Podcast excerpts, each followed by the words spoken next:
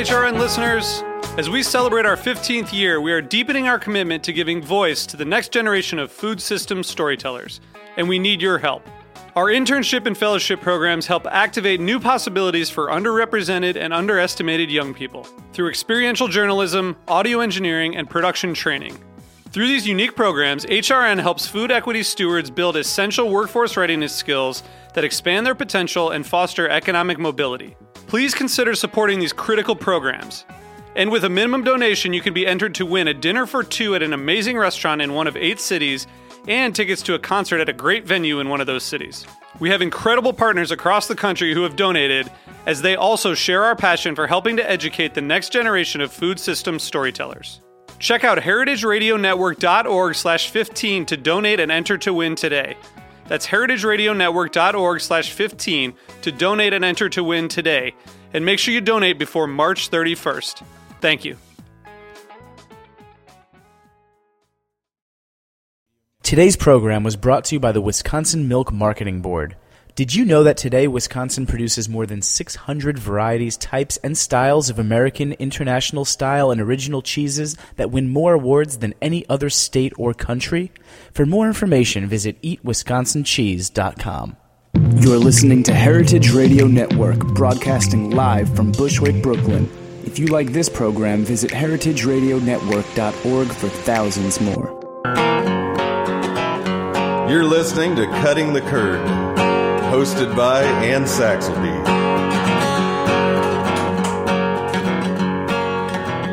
You're listening to Cutting the Curd, hosted by Ann Saxelby. You're listening to Cutting the Curd, hosted by Ann Saxelby, broadcast live to the cosmos on the Heritage Radio Network. Good afternoon, and welcome to another episode of Whoa, hey, Bluegrass, hey, what? Uh, welcome to another episode of Cutting the Curd on the Heritage Radio Network. I'm your host, Ann Saxelby. My co host is Sophie Schlesinger. Hey, everybody. We are joined in studio today by Jon Bonanno of Arattom Dairy. Hello. And also uh, by our uh, special guest, Owen Rappaport, who is our, our curd word guy and summer intern. Uh, so we're gonna we're gonna do our curd word segment again uh, later in the show, so Yeah. we can keep up our cheese vocab and knowledge. Um, so Jon, so Yes. you are you're a cheesemaker now, Arattom Dairy, I am a cheesemaker. Up in well, you've been a cheesemaker for a while, but um, are currently up at Arattom Dairy in Westchester County. Yeah. Um, you worked with us at uh, Saxelby Cheesemongers for a while that was the beginning. which was great fun. That was the beginning.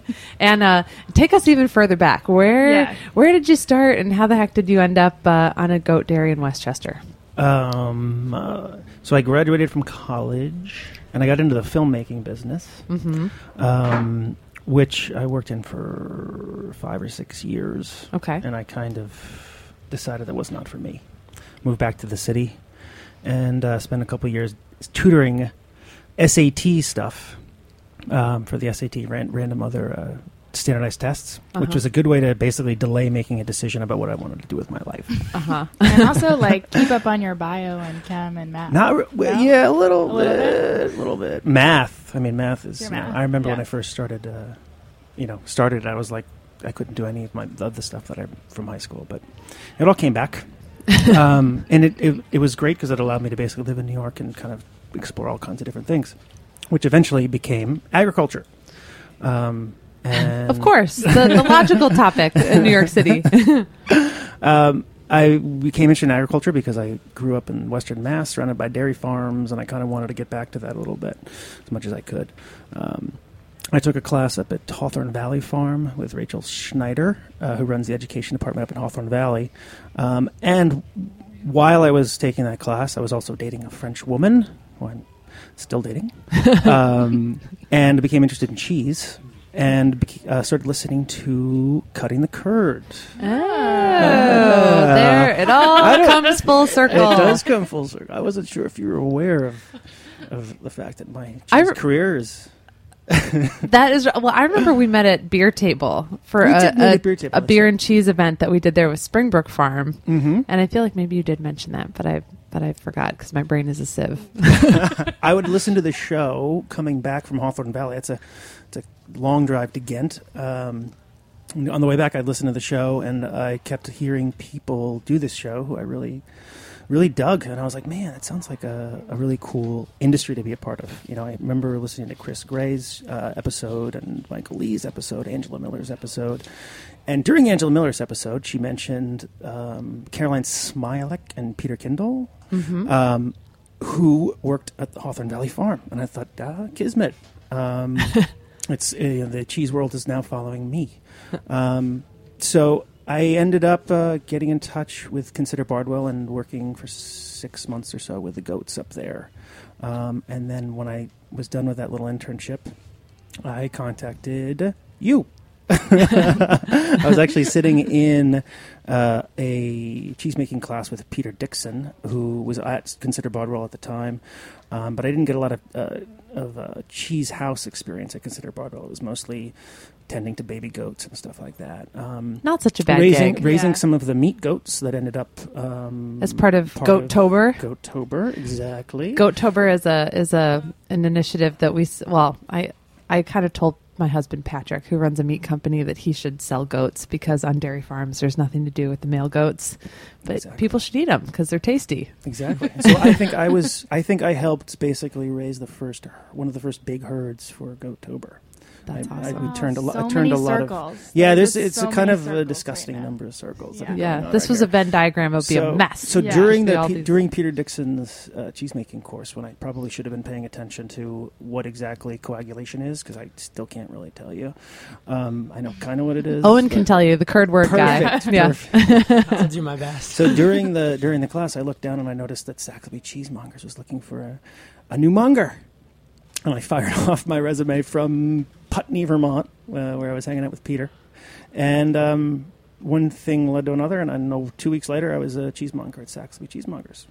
that's great Um, but the whole time I had my eye on on uh, making cheese. Um, I don't know really why, because I've now discovered it's not an easy road. Um, but I, I uh, so I, I got an internship at uh, Rainbeau Ridge Farm, which is the in northern Westchester in Bedford Hills. Um, and so while I was SAT tutoring and working at Saxelby Cheesemongers, I was also going up to Rainbeau Ridge a couple times a week and helping with Lisa Schwartz uh, on the farm there, making uh, her cheeses, um, and periodically getting to hang out with the goats. And um, so, and then that kind of led to your current uh, endeavor. Yep. Um, it didn't kind of lead to it; did lead to That your was it. current endeavor. So, can you tell us about the transition from So how do you go from working from Lisa to have your own dairy? Up so at the basically, farm? her husband, um, you know, uh, got a a gig in Beijing, um, running Goldman Sachs in Asia. You know, just a little job. Just, Um, just a small company. yeah, it's like being a, it's chee- startup. It's like being a cheesemaker. exactly. So Mark is uh, spending a lot of time in Beijing, and, and Lisa decided and realized that there was no way she was going to be able to run a dairy um, when she was traveling back and forth to Beijing. Um, and so she basically got rid of, well, get rid of, but sold to a dairy upstate um, two thirds of the goats, Okay. um, but kept uh, kept the big milkers. So I was kind of shocked to find two weeks into the season that I had a lot more milk than I had expected. Not a lot more, but uh, you know, definitely twenty percent more than I was expecting because the numbers would have meant should have meant that I had much less milk. so that means I that she's got good good breeding, good yeah, genetics. well, she kept she kept the good ones. Mhm. So she she let go of the stragglers. yeah. um, and she kept the good ones. So I only had it's fourteen goats. hmm Um, but they're given over a gallon, a gallon, you know, 1.1 gallons per goat per day, which is a really That's you know, a lot. It's like nine pounds a day per goat, which is Wow. it's it's it's good numbers. What's the average? I don't know. I should know. I do. I remember. I don't know remember. I remember million times, Margot but- and Alex at Consider Bardwell battling uh, to get their Saanens up up because um, Saanen goats, of course, are not known for their uh, you know the amount that they produce. Son and goats are those pretty white ones. They're gorgeous. For anybody They're who beautiful. doesn't know, Pretty Yeah. white ones? Uh, No, no. Saanen? Saanens. I mean, I think isn't that what the Consider Consider Bardwell has?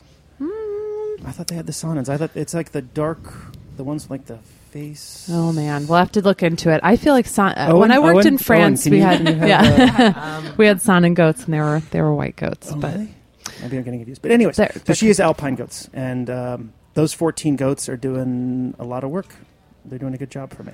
So um, you didn't just move up there and decide to become a cheesemaker, having taken one short course with Peter Dixon. How you Well, were was- developing your skills Yes. I over mean, I the was at- years. I was with Lisa for a year and a half, something like that. Year and Okay. a half, um, making cheese with her, and so she basically said to me, uh, you know, um, I'm going to keep the 14 best goats, and if you want it, you know, you can pay me rent.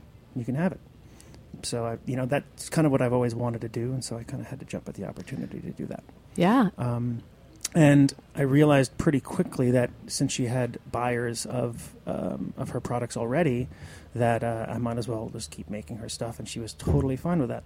She just wanted to make sure that she had it had a different name, so no one who ate it and thought, "Man, this is crap."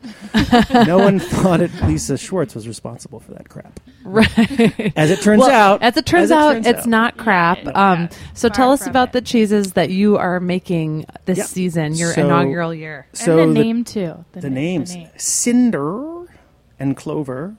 The name story is interesting. I didn't. I, I didn't quite enjoy the uh, process of coming up with the names either for the. Well, I remember that you told me that they're horse names. Yes, Because they're horses' names names. Just translate into cheese names That is effortlessly, true. which makes when I no was when I was, sense, it doesn't make any sense. I was thinking of uh, what I should name the creamery. I wanted. I didn't want it to be. Um, nor I didn't want it to be anything to do with Bedford necessarily. I didn't want it to be the Bedford Hills Creamery because if I had moved to northern New Jersey or Pennsylvania or Maine or something like that, it would be a silly to call it Bedford Hills Creamery, Bedford Hills Dairy. So I wanted it to be unique, and I found some Native American who had had uh, sold off his land uh, 200 years ago, something like that, um, to one of the first, uh, you know, settlers of Bedford. So I, I like the name Arattom and uh, that was a process in and of itself. took me a long time, and I, I just uh, I kept looking on the internet, names, names, names, and I found that ho- horse names horse names are- Horsenames.com. dot com exactly. I don't even know what the website would be where you would find horse names, but there were pages and pages and pages and pages of horse names, And, and they all to make good cheese names. They all make good cheese names. That's it. Reminds me, like they tell you what you know your porn star name would be, like the horse name becoming the cheese name. Yeah, It's Yoav, like- Yoav Perry, we'll, we'll maybe get to in the second half of the show. We were just on the way up to the sh- up to the uh, farm the other day, and he said that Major Deegan would be a great uh, a great porn name. They're going to say a great cheese name. I was like, no, No, I no. wouldn't want to eat Major Porn name. Deegan. Major Deegan. No, thank you. Yeah, Um, that's funny. so where was I? Horse name. So Cinder is an um, ash covered. Fre- they're both fresh goat cheeses. You know, fresh fresh goat cheese is what Lisa made, partly because it's the easiest thing to turn around, turn over. You know, you can make fresh goat cheese and it's ready. Um, it's ready in days. In fact, you know, I dropped off cheese today that was made uh, two days ago. I need about two days from like when it's I put it out on the table to actually getting in, getting it to the stores. Um, and it's a really quick turnaround with a fresh cheese, and and it's popular. You know, fresh cheese sells, um, Especially at this time of the year, I feel Yeah. like people really, you know, want something that's lighter, Yep, a little tangier, not Yep. too like stinky or aged. So, and I, you know, I, I thought, uh, um, if it ain't broke, don't fix it. So I went with the same the cheeses that um, Lisa made, and she just said, just change the name, and then they're yours. So I Mhm. did that. So uh, Cinder is ash covered fresh cheese and clover. If you can recognize the horse in that name, Clover and Cinder. Cinder actually worked on a couple levels because obviously the ash, Yeah. you know, so it wasn't uh, a completely random. Clover was somewhat random, but also goats, if they're on pasture, Yeah. eat There clover. you go. So I thought there was some kind of connection there too. And the little Um, flowers have a little white tint Mhm. to them, which is yeah. Exactly. Um, so those those those are the two cheeses that I make. I also make feta for the market. You guys haven't eaten any of the feta yet. Um, I just don't have the the milk to do everything I would like to do. Um, Well, I think it's better probably to start out with fewer cheeses. I feel like Yeah. it's a pretty common pitfall of cheesemakers to start trying to do five, six, ten different varieties. but I'll tell you why and they do that. They do that for the markets. R- Because The farmers market. The farmers markets, Yeah, of exactly. course. So you quickly find that when you go to the farmers market for the first time, you know, you know, it's five out of ten people don't want fresh goat cheese. They want something else. They want hard cheese. Um, they want brie. They want they want not what you're selling. And so I think I think uh, So a tell lot 'em, of Go to go to frickin' Stew Leonard's. No, I'm just kidding. It's or not that whatever's far- up there. It's not that far from there, is it? yeah. Um, So I can see why people would do that, and that's why I do the feta because feta is also a quick turnaround, easy to make relatively, and it sells well at markets, especially in the summertime. So Yeah. um, I, I do some feta, and I do I just do the the curd when it's not molded becomes chev that um, that you can cook with. And Lisa had a lot of success with the chev, like mixing it with cranberries and other stuff. Um, I sell it to Blue Hill at Stone Barns, and they they cook with it, and that's pretty much the only people that buy the chev. and Uh, Corey Cova. Oh, that's right. At How can I ABV. not mention Corey Cova? Yeah, Corey's a great guy, and Yeah. anyone who hasn't been to ABV has got to go. Go And. Earl's Beer and Cheese Now. and Dough Loco. They're opening a donut place. yes. It's Are they Maybe they'll put goat cheese in a donut. That I can s- definitely see that. Crow happening. Go No Donut. Yeah, exactly. Are they going to do a cronut? Oh, hopefully not. He's not going to follow in anyone's footsteps. Hopefully yeah, not. Corey's He's gonna something. blaze a new path. Well, I think we have to take a quick break, but when we come back, we're going to keep talking with Jon, talk about urban cheese making and all sorts of stuff. and our curd word. Stay tuned.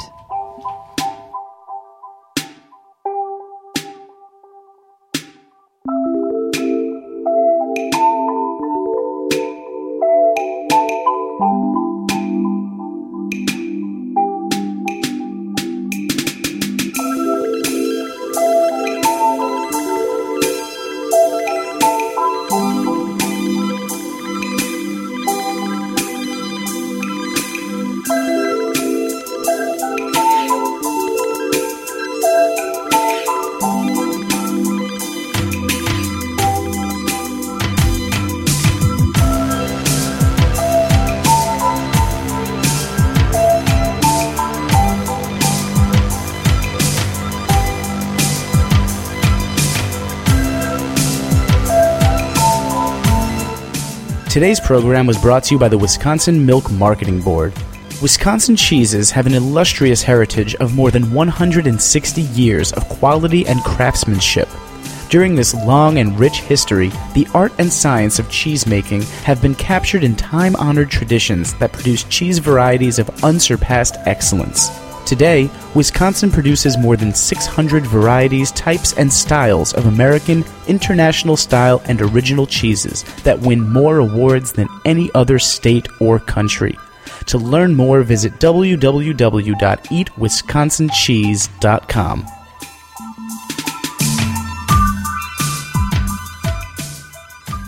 And we are back on Cutting the Curd on the Heritage Radio Network. You can check out this and all the other shows on the network at heritageradionetwork.org.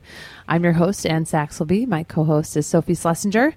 Today we have uh, Jon Bonanno of Arattom Dairy in the studio with us, and we also have Owen Rappaport, who is our curd word guy. We're going to lead off the second segment here with our with our curd word of the week. Um, go for it. All right, thank you, Ann. Um, so our curd word of the week is abomasum, which is also known as the maw, the rennet bag, or the reed tripe, and it's actually the fourth and final stomach compartment in ruminants, which are animals which chew their own cud. Um, and so, what's important about the abomasum for cheesemakers is that it secretes rennet, which is used, of course, when you're trying to make the cheese coagulate. So that's what abomasum is. The phrase Awesome. rennet bag is The hilarious. rennet That's awesome. And did you say maw also? Yeah, maw. Those are amazing. Is that M A W maw? exactly. Yes. That, that's great. So we don't have to cover Ma in a future episode. We, we just did it. We got like a, a, a twofer. well, thank you very Thanks, much. Owen. My pleasure.